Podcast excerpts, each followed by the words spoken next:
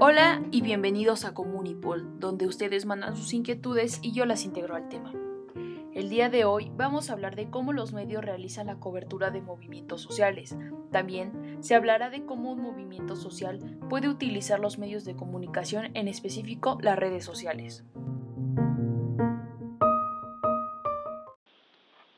La comunicación es una actividad intrínseca en cualquier movimiento social, ya que el éxito de éste podría depender de la difusión y la visibilidad que se le dé.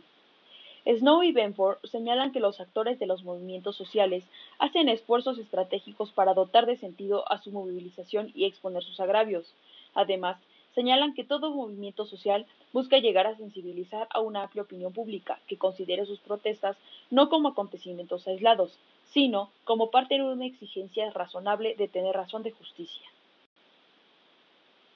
Talbot menciona que los diversos medios de comunicación juegan una parte importante, ya que por su alcance y grado de penetración se han convertido en un espacio privilegiado para dar visibilidad social o no a los diversos actores, además de que definen qué se puede ver y qué no y cómo interpretarlo.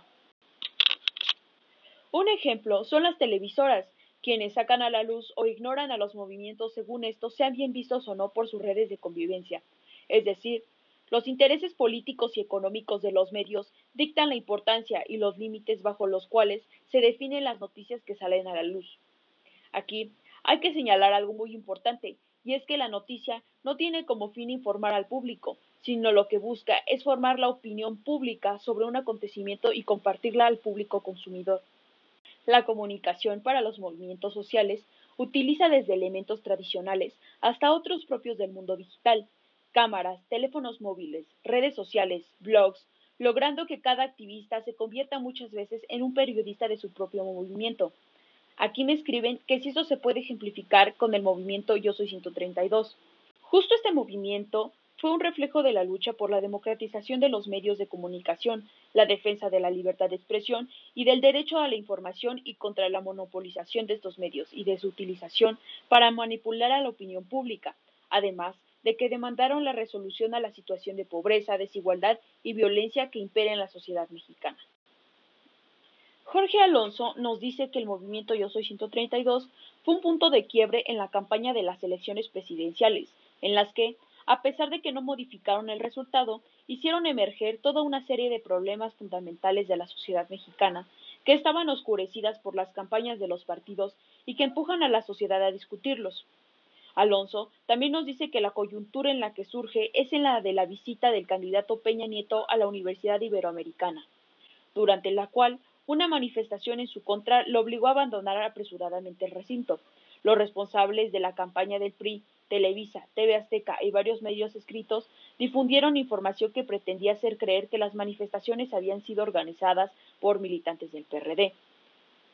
Esta afirmación fue desmentida por los estudiantes mediante un video subido a la red en el que 131 estudiantes mostraban sus credenciales universitarias e invitaban a otros a unirse a la iniciativa, razón por la cual tomó el nombre de hashtag yo soy 132. Desde aquí, podemos notar cómo los estudiantes encontraron en el Internet una alternativa ante el control informativo de los monopolios de comunicación.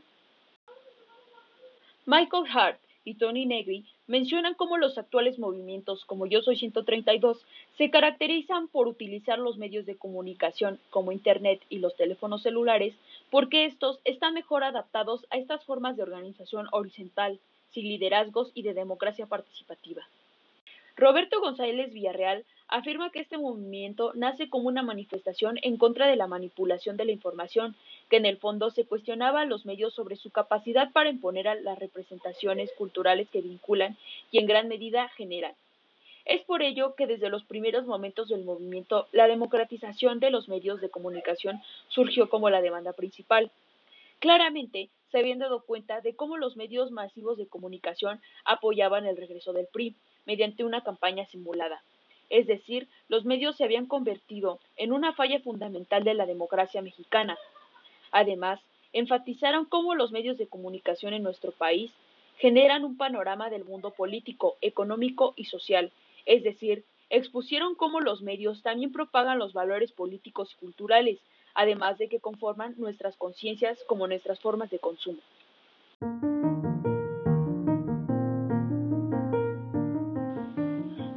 Ustedes y recuerden que a la voz de Comunipol está Marta Daniela Martínez García.